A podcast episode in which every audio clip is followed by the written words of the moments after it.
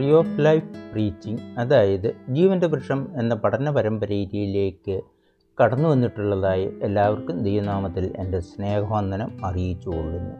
ഇന്നത്തെ ആരാധനയ്ക്ക് വേണ്ടി നാം വെളിപ്പാട് പുസ്തകം രണ്ടാം അധ്യായം അതിന്റെ പത്താം വാക്യത്തിന്റെ ഉത്തരാർത്ഥ ഭാഗം വായിക്കുന്നു. Be faithful even to the point of death മരണപര്യന്തരം വിശ്വസ്തനായിരിക്കുക എന്നാൽ ഞാൻ ജീവന്റെ കിരീടം നിനക്ക് തരൂ തരുന്നു. ജീവന്റെ കിരീടം മരണശേഷം ആത്മാവിന് നൽകുന്നതായ ഒരു കിരീടമാണ്. അതായത് യേശുക്രിസ്തുവിനോട് കൂടി ഉള്ള ജീവിതത്തിന്റെ ഒരു ഭാഗമായിട്ടാണ് ജീവന്റെ കിരീടത്തെ ഇവിടെ കാണുന്നത്. നാം മരണം വരെയും വിശ്വസ്തതായി വിശ്വസ്തത ഉള്ളവരായിരിക്കണം. മരിക്കുന്നത് വരെയും മരണത്തിന് തൊട്ട് മുൻപുള്ള സമയം വരെയും ജീവൻ പറന്നു പോകുന്നതിന് മുൻപുള്ള സമയം വരെയും നാം ദൈവത്തോട് യേശുക്രിസ്തുവിനോട് പരിശുദ്ധാത്മാവിനോട് വിശ്വസ്തത ഉള്ളവർ ആയിരിക്കണം എന്നാണ്.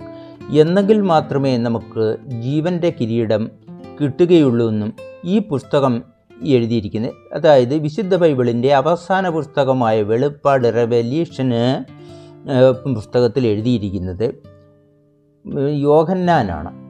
വിശുദ്ധ യോഗന്നാൻ യോഗൻ യേശുക്രിസ്തുവിന്റെ ശിഷ്യനായിരുന്ന യോഹന്നാൻ യേശുക്രിസ്തുവിനെ കുറിച്ച് സംസാരിക്കുന്നത് കൊണ്ട് അതായത് ജീവന്റെ വചനത്തെക്കുറിച്ച് സംസാരിക്കുന്നത് കൊണ്ട് വെറുക്കപ്പെട്ട ഗവൺമെന്റ് റോമ ഗവൺമെന്റ് അദ്ദേഹത്തെ ദ്വീപിലേക്ക് നാട് കടത്തി. പത്മോസ് എന്ന ദ്വീപിലേക്ക് നാട് കടത്തി. അതായത് സ്വന്തം വീട്ടിലെ സ്വന്തം സ്ഥലത്ത് ഇനി മേലാൽ താമസിച്ചുകൂടാ. അങ്ങനെ പത്മോസ് എന്ന ദ്വീപിൽ അതായത് ജയിലുകളിൽ ആളുകളെ കൊണ്ടിരുന്ന കുറ്റം ചെയ്യുന്നവരെ ജയിലുകളിൽ ഇടുന്നത് പോലെ ഈ വിശുദ്ധ പത് യോഹന്നാനെ നാട് കടത്തി പത്മോസ് ദ്വീപിലാക്കി. യോഹന്നാൻ ഒരു പക്ഷേ അവിടെ കാണാൻ സാധിക്കും. തനിക്ക് മുൻപായിട്ട് ഏതെങ്കിലും കുറ്റ ഗവൺമെന്റ് പറയുന്ന നീതിക്ക് അനുസരിച്ചല്ലാതെ മറ്റൊരു രീതി. ഇവിടെ ഈ ഗവൺമെന്റ് യേശു ക്രിസ്തുവിന് വിരോധമായി പ്രവർത്തിക്കുമ്പോൾ യേശു ക്രിസ്തുവിനെക്കുറിച്ച് പ്രസംഗിക്കുവാൻ പാടില്ല. യോഹന്നാനെ അങ്ങനെ നാട് കടത്തി. നാട്ടിൽ കടലിലുള്ള ദ്വീപിലേക്ക് നാട് കടത്തി. പിന്നെ അവിടെ ആ ദ്വീപിൽ മറ്റാരും ആൾ താമസമില്ല. അന്ന് ആ ദ്വീപിനെക്കുറിച്ച് പറഞ്ഞാൽ വൾക്കാനു അതായത് അഗ്നിപർവതങ്ങളൊക്കെ പൊട്ടി പലപ്പോഴും വലിയ ആൾ താമസം ഈ ഒക്കാത്തില്ലാത്ത ഒരു രീതിയിൽ ഒട്ടും തന്നെ അവിടെ ആൾ താമസമില്ല. ഈ കുറ്റം ചെയ്യുന്നവരെ ഗവൺമെന്റ് നാട് കടത്തുന്നതായ കടലിൽ നിന്റെ മധ്യത്തിലുള്ളതായ ഒരു ഭാഗമായതുകൊണ്ട് ഈ കുറ്റവാളികളെന്ന് സങ്കല്പിക്കപ്പെടുന്നവരെ പുറപ്പെട്ട മറ്റ് വൻകരയിലേക്ക് പോകുവാനും ഒക്കത്തില്ല. പിന്നെ അവിടെ ഏക സഹായം വരുന്നത് ആൾ ചെല്ലുന്നത് കുറ്റവാളികളെയും കൊണ്ട് ചെന്ന് ഇടാൻ കൊണ്ടുവന്ന ബോട്ടെ കൊണ്ട് ചെല്ലുന്നതായ പട്ടാളക്കാർ മാത്രമാണ് അവിടെയുള്ളത്. അങ്ങനെ ഇരിക്കുമ്പോഴാണ് യോഹന്നാന് ദൈവിക ദർശനമുണ്ടാവുകയും വിശുദ്ധ ബൈബിളിന്റെ അവസാന പുസ്തകമായ റെവലേഷൻ അതായത് വെളിപ്പാട് പുസ്തകം ദൈവത്തിന്റെ അരളപ്പാട് ഉണ്ടാവുകയും ചെയ്യുന്നു. ആ അരളപ്പാടിൽ പറയുന്ന യോഹന്നാന് വൻകരയിലുള്ളതായ ഏഷ്യയുടെ പടിഞ്ഞാറ് ഭാഗത്തുള്ളതായ ഏഴ് സഭകൾക്ക് വേണ്ടി ദൂത് അറിയിക്കുവാൻ വേണ്ടി കർത്താവായ യേശു ദൈവം യേശു ക്രിസ്തുവിന് കൊടുക്കും ദൂത് കൊടുക്കുകയും ആ വെളിപ്പാട് യേശു ക്രിസ്തു തന്റെ ദൂതൻ മുഖാന്തരം യോഹന്നാന് വെളിപ്പെടുത്തുകയും യോഹന്നാൻ അത് എഴുതി ഏഷ്യയിലെ ഏഴ് സഭകൾക്ക് എഴുതുന്നതായതാണ് പിന്നെ വരുവാൻ പോകുന്ന കാര്യത്തെക്കുറിച്ച് പറയുന്നതാണ് ഈ പാഠഭാഗത്തിൽ നിന്ന് മനസ്സിലാക്കുവാൻ കഴിയുന്നത്. അതായത് രണ്ടാം അധ്യായം പത്താം വാക്യത്തിൽ മരണപര്യന്തം വിശ്വസ്തനായിരിക്കുക എന്നാൽ ഞാൻ ഇവിടെ ഞാൻ എന്ന് പറയുന്നത് യേശു ക്രിസ്തുവിനെക്കുറിച്ചാണ് പറയുന്നത്. ജീവന്റെ കിരീടം നിനക്ക് തരും. അതായത് യേശു ക്രിസ്തുവിനോട് കൂടി ജീവിച്ച് യേശു ക്രിസ്തുവിനെ പ്രാർത്ഥിച്ച് യേശു ക്രിസ്തുവിനെ ആരാധിച്ച് മരണപ്പെടുന്നതായ മരിക്കുന്നതുവരെയും യേശുക്രിസ്തുവിന് വിശ്വസ്തനായിരിക്കുന്ന ഒരാളിന് ജീവന്റെ വൃക്ഷത്തിന്റെ ഫലം തിന്മാൻ കൊടുക്കും. അതായത് ജീവന്മാന്റെ കിരീടം കൊടുക്കും. അങ്ങനെ രണ്ട് സഭകളോടും രണ്ട് രീതിയിലും പറയുന്നു. അങ്ങനെയെല്ലാം മരണശേഷം ആത്മാവിന് കൊടുക്കുന്ന ഒരവസ്ഥയെക്കുറിച്ചാണ് ഇതിനകത്ത് പറയുവാൻ ചെയ്യുന്നത്. മരിക്കുന്നത് എല്ലാവരും മരിക്കുന്നത് വരെയും വിശ്വാസം പിടിച്ച് ഇരിക്കണമെന്നാണ് വിശുദ്ധ ബൈബിളിൽ പറയുന്നത്. അതായത് പലപ്പോഴും പലർ വിശ്വസിച്ചാൽ വിശുദ്ധരായാൽ മരണം വരെയും പിടിച്ച് നിർത്താൻ മരണം മരിക്കുന്നത് വരെയും വിശ്വാസത്തിൽ പോകുവാൻ പ്രയാസമുള്ള സാഹചര്യമാണ്. ഓരോന്ന് പ്രതികൂല സാഹചര്യങ്ങൾ വരുമ്പോൾ വിശ്വാസത്തെ ത്യജിച്ചിട്ട് അവർ തെറ്റിപ്പോകുന്നതായ ഒരു ഭാഗം. അതിന് ഉദാഹരണമായി വെളിപ്പാട് പുസ്തകം രണ്ടാമധ്യായം പതിനാലാം വാക്യത്തിന്റെ ഉത്തരാർത്ഥ ഭാഗത്ത് ഉത്തരാർത്ഥ ഭാഗത്തിൽ എഴുതുന്നുണ്ട്. ആ പതിനാലാം വാക്യം വായിക്കുമ്പോൾ എങ്കിലും നിന്നെക്കുറിച്ച് കുറഞ്ഞൊന്ന് കുറ്റം പറവാനുണ്ട്. ഇസ്രായേൽ മക്കൾ വിഗ്രഹാർപ്പിതം തിന്നേണ്ടതിന് ദുർനടപ്പ് ആചരിക്കേണ്ടതിനും അവരുടെ മുൻപിൽ ഇടർച്ച വെപ്പാൻ ബാലാക്കിനെ ഉപദേശിച്ചു കൊടുത്ത ബലയാമിന്റെ ഉപദേശം പിടിച്ചിരിക്കുന്നവർ അവിടെ നിനക്കുണ്ട്. ഈ മേഷിയിലെ ഒരു സഭയ്ക്ക് എഴുതുമ്പോൾ അവിടെ ബാലനെയും തെറ്റായ ഉപദേശം പിടിച്ചിരിക്കുന്നവർ അവിടെയുണ്ട്. തെറ്റായ ഈ ഉപദേശത്തെക്കുറിച്ച് പറഞ്ഞാൽ അതായത് സമ്പത്തിനോടുള്ള അതായത് പണത്തോടു കൂടിയുള്ള പണത്തോടുള്ള ആഗ്രഹം അമിതമാകുന്നു. സമ്പത്തിനെക്കുറിച്ച് സമ്പത്ത് കൂടുതൽ അക്വയർ ചെയ്യാൻ സമ്പത്ത് കൂടുതൽ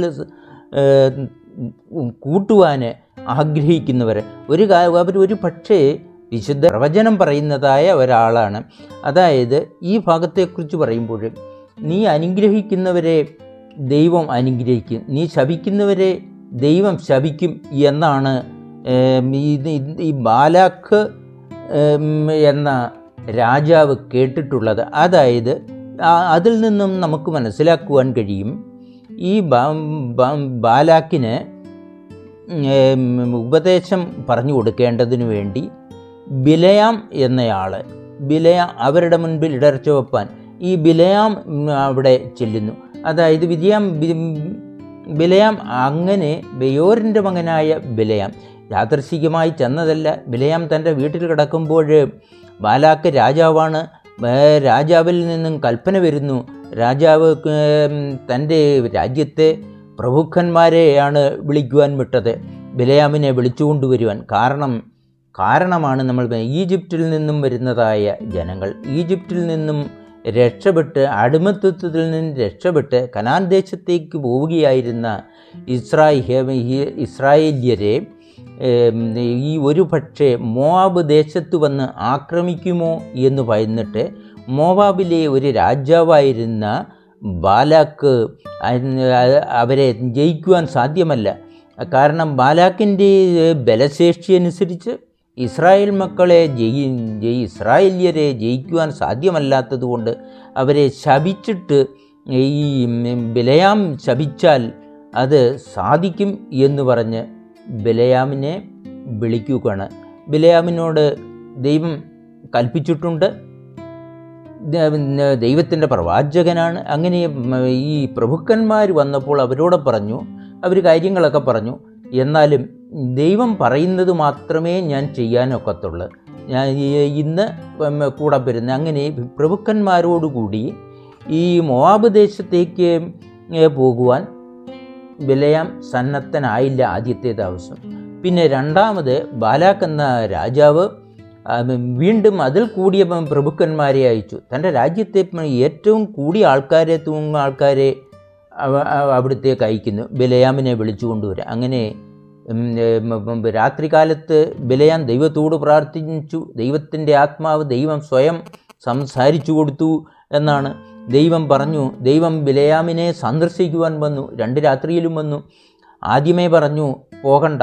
പിന്നെ പറഞ്ഞു വിളിക്കുവാണെങ്കിൽ പോയേര്. പക്ഷേ ദൈവം കൽപ്പിക്കുന്നതായ ദൈവത്തിന്റെ വാചകങ്ങൾ മാത്രമേ ദൈവം കൽപ്പിക്കുന്നതായ വാക്കുകൾ മാത്രമേ ബാലാക്കിന്റെ അടുക്ക ചെന്ന് പറയാവൂ. അതായത് ഇസ്രായേലിയരെ ശപിക്കുവാൻ ദൈവം പറയുന്നില്ല. അങ്ങനെ ദൈവം പറയുന്നതായ വാക്കുകളെ അവിടെ പറയും. രാജാവാണ് വിളിച്ചിരിക്കുന്നത്. ഈ വിളിക്കുമ്പോൾ തന്നെ ബിലയാം പറയുന്നുണ്ട് ഇസ്രായേല്യരെ ശപിക്കുവാൻ ഒക്കത്തില്ല. കാരണം ബാലാക്ക് തന്റെ ഗ്രഹത്തിലുള്ള കൊട്ടാരം നിറച്ചുള്ളതായ സ്വർണങ്ങൾ തന്നാൽ പോലും സ്വർണവും വെള്ളിയും പൊന്നും തന്നാൽ പോലും ഞാൻ ഇസ്രായേലിയരെ ശവിക്കുവാനൊക്കത്തില്ല എന്ന് പറഞ്ഞാണ് ആദ്യമേ വിട്ടത്. പിന്നെയും പ്രഭുക്കന്മാർ അതിൽ കൂടിയവർ വന്നു. ഈ നമ്മുടെ ഇവിടുത്തെ ചിന്താവിഷയം മരിക്കുന്നതുവരെയും മരിക്കുന്നത് വരെയും നാം വിശുദ്ധിയുള്ളവരായിരിക്കണം എന്നുള്ളതാണ്. അതായത് ഈ ബിലയാം ഒരു പ്രവാജ് ദൈവത്തിന്റെ ദൂതൻ നടത്തും പോന്ന വഴി തെറ്റ് എന്ന് കണ്ടിട്ട് കാരണം ബിലയാമിന്റെ മനസ്സിലുള്ളത് അറിയുവാൻ ദൈവത്തിന് കഴിയും. ബിലയാം പോയാൽ ഈ രാജാവിന്റെ അടുക്ക ചെല്ലുമ്പോൾ ഭയന്നിട്ടോ തന്റെ തെറ്റായ പണത്തിന്റെ മോഹം കൊണ്ടോ അവിടെ ചെന്നിട്ട് എന്തെങ്കിലും വേണ്ടാതനങ്ങൾ ഇസ്രായേൽ മക്കൾക്ക് വേണ്ടി എന്തെങ്കിലും തെറ്റ് ചെയ്യുമെന്നോ വിചാരിച്ചിട്ട് ദൈവത്തിന്റെ ദൂതൻ വിലയാൻ പോകുമ്പോൾ വിലയാൻ പോകുന്നുണ്ട് രണ്ട് സേവകർ പോകുന്നുണ്ട് മോവാബ് ദേശത്തിൽ നിന്ന് വന്ന പ്രഭുക്കന്മാർ പോകുന്നുണ്ട് കഴുതപ്പുറത്താണ് പോകുന്നത്. കഴുതപ്പുറത്ത് ഊരിപ്പിടിച്ച വാളുമായിട്ട് ദൈവത്തിന്റെ ദൂതൻ കഴുതയ്ക്ക് എതിരെ നിന്നു. അത് ബിലയാമിന് ദൈവത്തിന്റെ ദൂതനെ കാണുന്നില്ല എങ്കിലും കഴുത കണ്ടു. കഴുത അങ്ങോട്ടും ഇങ്ങോട്ടും തിരിഞ്ഞ് അവിടെ തന്നെ കിടന്നു കഴിഞ്ഞു അപ്പോഴാണ് ബിലയാം ദൈവത്തിന്റെ ദൂതനെ കാണുന്നത്. ദൂതൻ സംസാരിച്ചു. ദ- ദൈവത്തിന്റെ ദൂതന് കോപം വന്നു. പിന്നെയും അനുവദിച്ചു പോകുവാൻ. പക്ഷേ വീണ്ടും പറഞ്ഞു ദൈവം വായിൽ തരുന്നതായ വാക്കുകൾ മാത്രമേ സംസാരിക്കൂ. അവിടെ തെറ്റുകളൊന്നും സംസാരിക്കുവാൻ പാടില്ല എന്നാണ് പറഞ്ഞു വിട്ടത് പക്ഷേ വിലയാൻ പോകുന്നുണ്ട്. മോവാബ് ദേശത്ത് എന്ന് അതിർത്തിയിൽ നിന്ന് മലയിൽ നിന്ന് നോക്കിയപ്പോൾ ഇസ്രായേൽ മക്കൾ ഗണം ഗണമായിട്ടും കുലം കുലമായിട്ടും കിടക്കുന്നുണ്ട്. അവരെ ദൂരെ നിന്ന് മലയിൽ നിന്ന് കണ്ടു. മോ ബാലാക്ക് പറഞ്ഞു അവരെ ശപിക്കുവാൻ വേണ്ടി ചില പല രീതികളിലും അതിന്റേതായ വിധി ന്യായങ്ങളൊക്കെ ചെയ്തിട്ട് അവരെ ശപിക്കുവാൻ പറഞ്ഞു. ദൈവത്തിന്റെ വായിൽ നിന്ന് കൊടുത്തതായ മോവാബ് ഈ ബലയാമിന് കൊടുത്തതായ ഭാഗം പറയുമ്പോൾ ഉം, വിലയെ ഈ ബലയാമിന് ശപിക്കുവാൻ പറ്റുന്നില്ല. അപ്പോൾ മോവാദേശത്തെ രാജാവിന് ബാലാക്കിന് കോപം വന്നു. നീ അവരെ ശപിച്ചില്ലല്ലോ. വീണ്ടും പ്രശ്നങ്ങളൊക്കെ നോക്കി. ഏതായാലും പ്രവാചകനായവൻ തെറ്റായ രീതിയിൽ പ്രശ്നങ്ങളൊക്കെ നോക്കിയിട്ട് വീണ്ടും ശപിക്കാം എന്നിട്ടും ദൈവം അനുവദിച്ചില്ല. അങ്ങനെ പോകുമ്പോൾ വീണ്ടും ദൈവത്തിന്റെ പരിശുദ്ധാത്മാവ് ബിലയാമിനെ അറിയിച്ചത് ഇങ്ങനാണ്. നമ്മുടെ സംഖ്യാപുസ്തകം നമ്പേഴ്സ് പുസ്തകം ഇരുപത്തിനാലിന്റെ പതിനേഴിൽ കൊടുത്താൽ ഞാൻ അവനെ കാണും ഇപ്പോഴല്ലതാനും ഞാൻ അവനെ ദർശിക്കും അടുത്തല്ലതാനും യാക്കൂബിൽ നിന്നൊരു നക്ഷത്രം ഉദിക്കും. യാക്കൂബിൽ നിന്ന് ഒരു നക്ഷത്രം ഉദി- ഉദിക്കും. ഇസ്രായേലിൽ നിന്നൊരു ചെങ്കോലുയരും അത് മൊവാബിന്റെ പാർശ്വങ്ങളെയെല്ലാം തകർക്കുകയും തൂമൂലപുത്രന്മാരെയൊക്കെയും സംഹരിക്കും. ചെയ്യും എങ്ങനെയാണ് യാക്കോബിൽ നിന്ന് ഒരു നക്ഷത്രം ഉദിക്കും എന്നുള്ളതാണ് നമ്മളുടെ പ്രവചനത്തിലെ അതായത് ഈ ബിലയാം തന്നെയാണ് ബൈബിളിലെ ഏകദേശം ഭാവിയെക്കുറിച്ചുള്ളതായ യേശുക്രിസ്തുവിന്റെ ജനനത്തിനും മരണത്തിനും പിന്നെ മധ്യാകാശ വന്ന് യേശുക്രിസ്തു സ്വർഗരാജ്യത്തിൽ ഭരിക്കുന്ന ഭരിക്കുന്നതിനെക്കുറിച്ചും ഒക്കെയാണ് ഇവിടെ നമുക്ക് ചിന്തിക്കും. യാക്കൂബിൽ നിന്ന് ഒരു നക്ഷത്രം ഉദിക്കും. യാക്കൂബിന്റെ പുത്രന്മാരായിട്ടുള്ള ദാവീദിന്റെ പുത്രന്മാരായിട്ട് യേശു ക്രിസ്തു ജനിക്കുകയും യേശുക്രിസ്തു ജനങ്ങളെ ഭരിക്കുകയും ചെയ്യും. അതാണ് ഒരു നക്ഷത്രം ഉദിക്കും. ഏറ്റവും നല്ല ഒരു ലീഡറാവും. യേശു യേശുക്രിസ്തു രാജ്യഭാരം ഏക്കും എന്നുള്ളതായി വിശുദ്ധ ബൈബിളിലെ ആദ്യത്തെ പ്രവചനമായിട്ട് തന്നെ ഇതിനെ കണക്കാക്കാവുന്നതാണ്. അതായത് ഇത് പറഞ്ഞത് ബലയാമാണ്. ബലയാം പറയുന്നത് യാക്കോവിന്റെ മനുഷ്യൻ അബ്രഹാമിന്റെയും ഇസഖാക്കിന്റെയും യാക്കോവിന്റെയും ദൈവം. അതായത് യാക്കോവിന്റെ വംശത്തിൽപ്പെട്ടതായ ദാവീദിന്റെ വംശത്തിൽപ്പെട്ടതായ യേശുക്രിസ്തുവാണ് ഇനി ഇത് ഭരിക്കുന്നതിനെക്കുറിച്ചാണ് ഈ ഭാഗം ഇവിടെ രേഖപ്പെടുത്തിയിരിക്കുന്ന പ്രവചനങ്ങൾ. പിന്നെയും പോകുവാൻ പറഞ്ഞ ഈ ബിലയാം അവിടെ ചെന്ന് പല കാര്യങ്ങളൊക്കെ ചെയ്തു. എന്നിട്ടും ബിലയാമിന് ശപിക്കുവാൻ പറ്റിയില്ല. ശപിക്കുവാൻ പറ്റിയില്ല. ഇസ്രായേൽ മക്കളെ ശപിക്കാൻ ദൈവം അനുവദിച്ചില്ല എന്നുള്ളതാണ്. എന്നാൽ ബിലയാം ഒരു ചെറിയ തെറ്റ് ചെയ്തു. അത് രാജാവ് ക്രൂരനായി അതുകൊണ്ട് ചെയ്തോ സമ്പത്തിനു വേണ്ടി ആഗ്രഹിച്ചിട്ട് ചെയ്തോ എന്ന് വിശുദ്ധ ബൈബിൾ ആ ഭാഗം വ്യക്തമായിട്ട് രേഖപ്പെടുത്തിയിട്ടില്ല. പക്ഷേ അത് കഴിഞ്ഞ് ആ ഭാഗം കഴിഞ്ഞിട്ട് നമ്പേഴ്സ് പുസ്തകത്തിൽ അവസാന ഭാഗത്ത് മോശയാണ് പറയുന്നത്. ഈ മോ ബിലയാം ഒരു ആലോചന നടത്തി. അതായത് മോഹാബ്യരായ സ്ത്രീകളെ ഇസ്രായേലിയരെയും കൊണ്ട് വിവാഹം കഴിപ്പിച്ചാൽ അവർ ഇസ്രായേലിന്റെ ദൈവമായ ഹോവയെ വിട്ടിട്ട് ഈ സ്ത്രീകളുടെ ആരാധിച്ചു പോരുന്നതായ മലയിലുള്ളതായ ആരാധന നടത്തും. അപ്പോൾ ദൈവം ഇസ്രായേലിന്റെ ദൈവം യഹോവയായ ദൈവം അവർക്ക് പാപം ചെയ്യുന്നതിന് ദൈവത്തെ ആരാധിക്കാഞ്ഞതിന് ശിക്ഷ വിധിക്കും എന്ന് അറിയാമായിരുന്ന ബലയാം പോരുന്ന പോക്കിൽ ഓടിപ്പോരുന്ന പോക്കിൽ ബാലാക്ക് പറഞ്ഞു ഓടിക്കൂ നീ ഓടിപ്പൊയ്ക്കൂ നീ ഇസ്രായേൽ മക്കളെ ശവിച്ചില്ലാത്തത് കൊണ്ട് ഓടിപ്പൊയ്ക്കൂ. അപ്പോൾ ഒരു കാര്യം പറഞ്ഞതായിട്ട് മോശ തന്റെ ജനങ്ങളോട് പറയുന്നുണ്ട്. അങ്ങനെ അങ്ങനെയുള്ള വിഭാഗങ്ങൾ നടത്തിയപ്പോൾ അവസാനം ഇസ്രായേൽ മക്കൾക്ക് പരാജയവും വന്നു. ആ പരാജയത്തെക്കുറിച്ചാണ് മോശ ഇസ്രായേൽ മക്കളെ അറിയിക്കുന്നത്. അങ്ങനെ ഈ പിന്നെയും നാം മുമ്പോട്ട് ചിന്തിക്കുമ്പോൾ സംഖ്യാപുസ്തകം മുപ്പത്തിമൂന്നാം മുപ്പത്തൊന്നാം അധ്യായം എട്ടാം വാക്യത്തിൽ നിഹിതന്മാരുടെ കൂട്ടത്തിൽ ഈ അഞ്ച് രാജാക്കന്മാരുടെയും ബയോറിന്റെ മകനായ ബലയാമിനെയും അവർ വാൾ കൊണ്ടുകൊന്നു അങ്ങനെ ബലയാം ആദ്യമേ തന്നെ പ്രാർത്ഥിക്കുമ്പോൾ ബലയാം ബലാക്കിന്റെ അടുത്ത് പ്രാർത്ഥിക്കുമ്പോൾ ബലയാം ആദ്യം മുതൽ പ്രാർത്ഥിക്കുന്നുണ്ട്. ഒരു വിശുദ്ധനെ പോലെ അടിയൻ മരിക്കണമേ ഒരു വിശുദ്ധൻ മരിക്കുന്നത് പോലെ മരിക്കണമേ.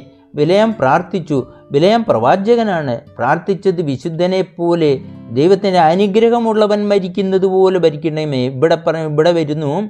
ബലയാമിനെയും അവർ വാൾ കൊന്നു വാളുകൊണ്ട് മരിക്കപ്പെട്ടു. അപ്പോൾ അവിടെ വിശുദ്ധൻ മരിക്കുന്നത് പോലെ സാധാരണഗതിയിൽ അല്ല എന്ന് വിചാരിച്ച് വിശുദ്ധന്മാർക്കും ചിലപ്പം വാളുകൊണ്ട് മരിക്കേണ്ടി വരും. അത് വേറൊരു രീതിയിൽ. അതായത് പഴയ നിയമകാലത്ത് മരിക്കുന്നതിനെക്കുറിച്ച് മാത്രമാണ് വിശുദ്ധ ബൈബിളിൽ ആ സ്വർഗത്തെക്കുറിച്ച് കുറച്ച് മാത്രമേ പഴയ നിയമത്തിൽ എഴുതിയിട്ടുള്ളൂ. ഈ ബിലയാമിനെയും അവർ വാളുകൊണ്ട് കൊന്നു അതായത് യൂതായുടെ പുസ്തകത്തിലും പത്രൂസിന്റെ പുസ്തകത്തിലും റെവല്യൂഷൻ വെളിപ്പാട് പുസ്തകത്തിലും എല്ലാം കൂടി നമ്മൾ ചേർത്ത് വായിക്കുമ്പോൾ ബലയാം നേർവഴി വിട്ട് നടന്നു. ബിലയാമിൻ പ്രവാചകനായിട്ട് ബിലയാമിന് മുമ്പോട്ട് കൊണ്ടുപോകാൻ സാധിച്ചില്ല. ഒരല്പം പ്രതികൂല സാഹചര്യം വന്നപ്പോൾ അതായത് ബാലാക്കിന്റെ അടുത്ത് ചെന്നപ്പോൾ അവിടെ വെച്ച് പ്രവചനങ്ങളൊക്കെ നടത്തിയെങ്കിലും പോരുന്ന വഴിക്കൊരു വാക്ക് പറഞ്ഞു നിങ്ങളുടെ പെൺകുട്ടികളെ ഇസ്രായേലിയർക്ക് വിവാഹം ചെയ്തു കൊടുപ്പീൻ. അതായത് ജാതികളായവരുമായിട്ട് വിവാഹം നടന്നാൽ ഇസ്രായേൽ മക്കൾ തെറ്റിപ്പോകുമെന്ന് ഉള്ള വിചാരം കണ്ടാണ്. ഇവിടെ മരണപര്യന്തം ഇവിടെ വിശുദ്ധനെ പോലെ മരിക്കണമെന്ന് പറഞ്ഞതായ ബലയാമിന് ഒരു ജാതീയമായ ഒരു മോശപ്പെട്ട ഒരു മരണമാണ് ഇവിടെ കണ്ടത്. ഇവിടെ നമ്മൾ be faithful even to the point of death എന്ന് വിശുദ്ധ ബൈബിളിൽ വെളിപ്പാട് പുസ്തകത്തിൽ പറയുന്ന മരണപര്യന്തം വിശു വിശുദ്ധനായിരിക്കുവാൻ ഈ ബലയാമന് സാധിച്ചു. നാം രണ്ടാമത് ചിന്തിച്ചാൽ ശമുവേലിന്റെ പുസ്തകത്തിൽ എഴുതിയിട്ടുണ്ട്. ശവുൽ എന്ന മഹാരാജാവ് ശവുൽ എന്ന മഹാരാജാവിന് ശമുവേൽ തെരഞ്ഞെടുത്തതാണ്. രാജാവായിട്ട് തെരഞ്ഞെടുത്തതാണ്. പക്ഷേ രാജാവായിട്ട് തെരഞ്ഞെടുത്തെങ്കിലും തെരഞ്ഞെടുത്തെങ്കിലും ശബലിന് ശവലിന് രാജ്യം നേരെ കൊണ്ടുപോകാൻ പറ്റിയില്ല. നാം ഒന്ന് ശമുവേൽ ഒമ്പതാം അധ്യായം പതിനാറാം വാക്യം വായിക്കുമ്പോൾ നാളെ ഇന്നേരത്ത് ബെന്യാമീൻ ദേശക്കാരനായ ഒരാളെ ഞാൻ നിന്റെ അടുക്കൽ അയക്കും എന്റെ ജനമായ ഇസ്രായേലിനെ ഭരിക്കേണ്ടതിന് നീ അവനെ അഭിഷേകം ചെയ്യണം. എന്ന് ശമുവേലിനോട് അവനെ അഭിഷേകം ചെയ്യണമെന്ന് ചവലിനെ കുറിച്ചാണ് പറയുന്നത്. ശമുവേൽ പ്രവാചകനോട് പറയുന്നു അങ്ങനെ ശമുവേൽ പ്രവാചകൻ ദൈവത്തിന്റെ അരുളപ്പാട് കിട്ടിയിട്ട് രാജാവായിട്ട് തെരഞ്ഞെടുത്തതാണ് ശബൽ മഹാരാജ. ആ ശബൽ ശബൽ മഹാരാജാവ് ഒന്ന് ചമുവേൽ പത്തിന്റെ ഒന്നിൽ പറയുന്നു അപ്പോൾ ശമുവേൽ തൈലപാത്രമെടുത്ത് അവന്റെ തലയിൽ ഒഴിച്ചു. അവനെ ചുംബിച്ചു പറഞ്ഞതേ ഹോവ തന്റെ അവകാശത്തിന് പ്രഭുവായി നിന്നെ അഭിഷേകം ചെയ്തിരിക്കുന്നു. അതായത് യഹോവയായ ദൈവമാണ് ശബൽ മഹാരാജാവിനെ തെരഞ്ഞെടുത്തത്. രാജാവായിട്ട് ചക്രവർത്തിയായിട്ട്. പക്ഷേ ഈ ശവ ശമുവും ഒരു തെറ്റുപറ്റിപ്പോയി. എന്താണ് തെറ്റ്? ഒന്ന് ചുമുവേൽ പത്തിന്റെ എട്ടിലോട്ട് നോക്കിയാൽ ഗിൽഗാലിക്കും ഹോമയാഗങ്ങളും സമാധാനയാഗങ്ങളും കഴിപ്പാൻ ഞാൻ നിന്റെ അടുക്കൽ വരും. ഞാൻ നിന്റെ അടുക്കൽ വന്ന് നീ ചെയ്യേണ്ടതെന്ന് പറഞ്ഞു തരുവോളം ഏഴ് ദിവസം വരെ കാത്തിരിക്കണം. ഈ ശമുവേൽ പറഞ്ഞു ശൗലിനോട് പറഞ്ഞു ശമുവേലിനെ കാത്തിരിക്കുന്നില്ല. ഈ ശവൽ ശവലിന് പരിശുദ്ധാത്മാവിന്റെ അഭിഷേകവും കിട്ടിയതാണ്. പക്ഷേ ദൈവം പറഞ്ഞതന്നെ അതായത് ഒന്ന് ചുമൽ പത്തിന്റെ പത്തിൽ അവൻ അവൻ ഗിരിയെങ്കിലെത്തിയപ്പോൾ ഒരു പ്രവാചകൻ ഇതാ വരുന്നു അവനെതിരെ വരുന്നു ദൈവത്തിന്റെ ആത്മാവ് ശക്തിയോടെ അവന്റെ മേൽ വന്നു ദൈവത്തിന്റെ ആത്മാവ് വന്നു പരിശുദ്ധാത്മാവ് വന്നു. എങ്കിൽ തന്നെയും ശവലിനെ പിടിച്ചു നിൽക്കാനായില്ല തെറ്റ് ഒന്ന് രണ്ട് മൂന്ന് പറ്റി. ഒന്ന് ചമുവേൽ പതിനൊന്നിന്റെ പതിനാല് പിന്നെ ശമുവേൽ ജനത്തോട് വരുവീൻ ഗിൽഗാലിൽ ചെന്ന് അവിടെ വെച്ച് രാജ്യത്വം പുതുക്കുക രാജ്യത്വം പുതുക്കിയതും എല്ലാം ചെയ്തത് ശമുവേൽ പ്രവാചകനാണ്. എന്നിട്ടും അവസാനം ശവൽ മരിച്ചു പോകുന്നു. മരിച്ചു പോകുന്ന മുൻപായിട്ട് ഒന്ന് ശമുവേൽ പതിമൂന്നിന്റെ പതിമൂന്നിൽ ശമുവേൽ സവലിനോട് പറഞ്ഞത് നീ ചെയ്തത് ഭോഷത്വം നിന്റെ ദൈവമായ ഹോവ നിന്നോട് കൽപ്പിച്ച കൽപ്പന നീ പ്രമാണിച്ചിട്ടില്ല. ഹോവ ഇസ്രായേലിന്റെ ഇസ്രായേൽമേൽ നിന്ന് നിന്റെ രാജ്യത്വം നന്നേക്കുമായി സ്ഥിരമാക്കുമായിരുന്നു. നീ ചെയ്ത ആ കൽപ്പന ദൈവം പറഞ്ഞതായ കൽപ്പന നീ പ്രമാണിച്ചിട്ട് ഉണ്ടായിരുന്നെങ്കിൽ ആ കൽപ്പനയ്ക്ക് തെറ്റായിട്ട് നീ ചെയ്തതുകൊണ്ട് നീ ഭോഷത്വം പ്രവർത്തിച്ചതുകൊണ്ട് ഇസ്രായേലിൽ ആ നിന്റെ രാജ്യത്വം സ്ഥിരമായി നിൽക്കത്തില്ല. ഇപ്പോഴിതാ നിന്റെ രാജ്യത്വം നിലനിൽക്കയില്ല എന്ന ഒന്ന് മുതൽ പതിമൂന്നിന്റെ പതിനാലിൽ പറയുന്നു. യഹോവ നിന്നോട് കൽപ്പിച്ചതിന് നീ പ്രമാണിക്കായിക കൊണ്ട് തനിക്ക് ബോധിച്ച ഒരു പുരുഷനെ യഹോവ അന്വേഷിച്ചിട്ടുണ്ട്. അവനെ യഹോവ തന്റെ ജനത്തിന് പ്രഭുവായി നിയമിച്ചിരിക്കുന്നു. അതായത് ദാവീദിനെ കുറിച്ചാണ് ഈ വാക്യത്തിൽ നിന്ന് മനസ്സിലാവുന്നത്. ദാവീദ് ശവലിന് പകരമായിട്ട് യഹോവ പിന്നെ ദാവീദിനെ തെരഞ്ഞെടുത്തിരിക്കുന്നു. പിന്നെ ശവലിന് ശവലിന് എന്താണ് പറ്റിയ? ശവലും ശവലിന് പറ്റിയതാണ് ഒന്ന് ചമുവേൽ മുപ്പത്തൊന്നിന്റെ രണ്ടിൽ പെലിസ്ത്യർ ശവലിനെയും അവന്റെ പുത്രന്മാരെയും പിന്തുടർന്നു ചെന്നു. പെലിസ്ത്യർ ശവലിന്റെ പുത്രന്മാരെ യോനാദാൻ അബീനാദാബ് മെൽക്കിച്ചുവ എന്നിവരെ കൊന്നു. എന്നാൽ ഈ പു ശവലിനെയും തന്റെ പുത്രന്മാരെയും ഒരേ സമയത്ത് തന്നെ ഫെലിസ്തീർ യുദ്ധത്തിന് കൊന്നു. അങ്ങനെ ഒന്ന് ദിനവേല വൃത്താന്തം പത്തിന്റെ പതിമൂന്നെന്ന് വായിച്ച് ഇങ്ങനെ ശവൽ ഹോവയോട് ചെയ്ത അതിക്രമ ഹേതുവായും ഹോവായുടെ വചനം പ്രമാണിക്കായികയാലും വെളിച്ചപ്പാടത്തിയോട് അരുളപ്പാട് ചോദിച്ചതിനാലും മരിക്കേണ്ടി വന്നു എന്നത് ഒന്ന് ദിനവൃത്താന്തം പത്താം അധ്യായം പതിമൂന്നാം വാക്യത്തിൽ നമുക്ക് കാണുവാൻ സാധിക്കുന്നു. ഇവിടെയും നമുക്ക് മനസ്സിലാക്കുവാൻ കഴിയുന്നത് ശവൽ തെറ്റു ചെയ്തു പോയി. അതായത് വെളിച്ചപ്പാടത്തിയോടെ അരുളപ്പാട് ചോദിക്കാൻ പോയിട്ടുണ്ട്. പ്രവാചകനോട് അരുളപ്പാട് ചോദിച്ചുകൊണ്ടിരുന്ന ആൾ വെളിച്ചപ്പാടത്തിയോട് സവലിന് മരണപര്യന്തം വിശ്വസ്തത ആചരിക്കുവാൻ അതായത് ദൈവത്തെ വിശ്വസ്തതമായിട്ട് കണ്ടുകൊണ്ട് ഇദ്ദേഹത്തെ മര മരിക്കുന്നത് വരെയും വിശ്വസ്ത ദൈവത്തിന്റെ വിശ്വസ്തനായിട്ട് ജീവിക്കുവാൻ ശവലിന് സാധിച്ചില്ല. ഫിലിസ്തീനുമായുള്ള യുദ്ധത്തിൽ ശവലും തന്റെ പുത്രന്മാരും എല്ലാം മരിക്കപ്പെട്ടു. അവരെല്ലാം യുദ്ധത്തിൽ തോറ്റുപോയി. അതാണ് മരണം വരെയും പിടിച്ചു നിൽക്കുവാൻ കണ്ടു. മരണം ഒരു വിശ്വാസി മരണം വരെയും തന്നെ വിശ്വാസം ദൈവത്തോട് കടമയുള്ളവരായി ദൈവത്തോട് കടമയുള്ളവരായി ജീവിക്കണം. ഈ രണ്ട് പേരെ നമ്മൾ ഇവിടെ ഈ പഴയ നിയമ പുസ്തകത്തിൽ നിന്നും മനസ്സിലാക്കിയിടത്തോളം.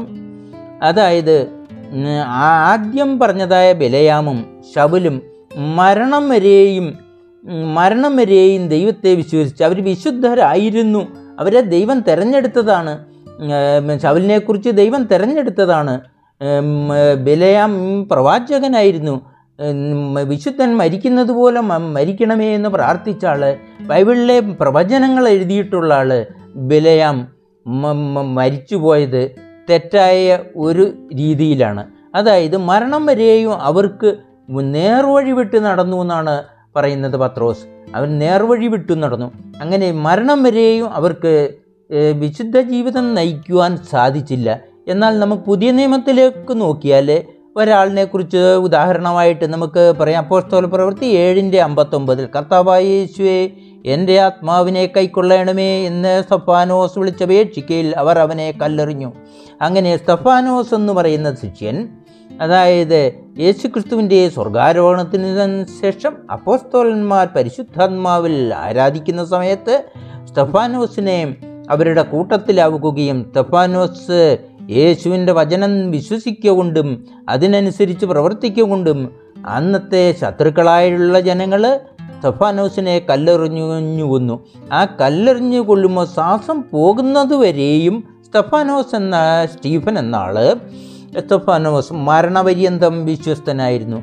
അവൻ സ്വർഗത്തോളം എത്തുവാൻ സ്വർഗത്തിൽ എത്തുവാൻ തക്കവണ്ണം അവൻ മരിക്കുന്നവരെയും വിശ്വസ്തരായി വിശ്വസ്തതയായി സഫാനോസ് കഴിഞ്ഞു. അതായത് മരിക്കുന്നവരെയും നാം ദൈവത്തോട് വിശ്വസ്തത ഉള്ളവരായിരിക്കണം എന്നാണ് വെളിപ്പാട് പുസ്തകം ഇരുപതാം അധ്യായം പന്ത്രണ്ടാം വാക്യത്തിൽ ഇങ്ങനെ വായിക്കുന്നു. മരിച്ചവർ ആ ബാലവൃത്തം സിംഹാസനത്തിന് മുൻപിൽ നിൽക്കുന്നത് കണ്ടു. പുസ്തകങ്ങൾ തുറന്നു. ജീവന്റെ പുസ്തകം എന്ന മറ്റൊരു പുസ്തകവും തുറന്നു. പുസ്തകങ്ങളിൽ എഴുതിയിരുന്നതിന് ഒത്തവണ്ണം മരിച്ചവർക്ക് അവരുടെ പ്രവർത്തികൾക്കടുത്ത് ന്യായവിധിയുണ്ടായി. അതായത് മരിച്ചുപോയി കഴിഞ്ഞിട്ട് മരിച്ചുപോയ ആൾക്കാർക്ക് യേശുക്രിസ്തുവിന്റെ വരവിന് ശേഷം ഓരോരുത്തരെയും സിംഹാസനത്തിൽ വിളിച്ച് അവരെ ക്വസ്റ്റ്യൻ ചെയ്യുന്നുണ്ട് അവർക്ക് വിധി വരുന്നുണ്ട്. മത്തായിയുടെ സുവിശേഷത്തിലും ഇത് തന്നെയാണ് പറയുന്നത്. മരണശേഷം ഉയർത്തെഴുന്നേറ്റ് കഴിയുന്നതായ ആത്മാക്കൾ ദൈവത്തിന്റെ സിംഹാസനത്തിന് വിധിയിൽ ഒരു ഭാഗം സ്വർഗത്തിന് സ്വർഗത്തിലേക്കും ഒരു ഭാഗം നരകത്തിലേക്കും പോകും എന്നാണ്. ഇത് ദാനിയൽ പ്രവചനത്തിലും ഇങ്ങനെയുണ്ട്. ചില ചിലർ നിത്യജീവനായും ചിലർ നിത്യ ശിക്ഷയ്ക്കായും നിത്യ ലജ്ജയ്ക്കായും ഉയർത്തെഴുന്നേൽക്കുമെന്ന് ദാനിയേൽ പ്രവചനത്തിലും നമുക്ക് കാണുവാൻ കഴിയുന്നു. നമ്മുടെ ഇവിടുത്തെ വിഷയം വെളിപ്പാട് പുസ്തകം രണ്ടാം അധ്യായം പത്താം വാക്യത്തിൽ be faith faithful even to the point of death. മരണം വരുന്നതുവരെയും മരിക്കുന്നതിനായുള്ള സമയം വരുന്നത് മരണം എന്ന് പറയുന്നത് മനുഷ്യ ശരീരത്തിൽ ജീവൻ നിലനിർത്തുവാൻ കഴിയാതെ വരുമ്പോൾ ആ ജീവൻ പറന്നു പോകുന്ന അവസ്ഥയെക്കുറിച്ചാണ് മരണം എന്ന് പറയുന്നത്. ആ മരി ജീവൻ പറന്നു പോകുന്നതുവരെയും നാം ദൈവത്തോട് വിശ്വസ്തത ഉള്ളവരായിരിക്കണം. എല്ലാ വിശ്വാസികളും മരിക്കുന്നതുവരെയും വിശ്വസ്തമായ രീതിയിൽ അതായത് പ്രതികൂല സാഹചര്യങ്ങൾ വരുമ്പോൾ പ്രതികൂല സാഹചര്യങ്ങളിലാണ് മനുഷ്യർ തെറ്റിപ്പോകുന്നത്. ആ പ്രതികൂല സാഹചര്യങ്ങളെ അതിജീവിച്ച് ദൈവത്തെ വിശ്വസിക്കുവാൻ കടപ്പെട്ടവരാണ്. അതിനനുസരിച്ച് ദൈവത്തോട് പ്രാർത്ഥിച്ച് പ്രവർത്തിക്കുകയും ചെയ്യുന്നവർ ദൈവത്തെ വിശ്വസിക്കുമ്പോൾ മരിക്കുന്നതുവരെയും അങ്ങനെയാകും ദൈവത്തെ വിശ്വസിച്ചുകൊണ്ട് ജീവിക്കുവാൻ ദൈവം നമുക്ക് ഓരോരുത്തർക്കും കൃപ നൽകട്ടെ എന്ന് പറഞ്ഞുകൊണ്ട് ഇന്നത്തെ ഈ ചിന്താവിഷയത്തിൽ നിന്നും ഇന്നത്തെ ഈ ആരാധനയിൽ നിന്നും തൽക്കാലം വിരമിക്കുന്നു.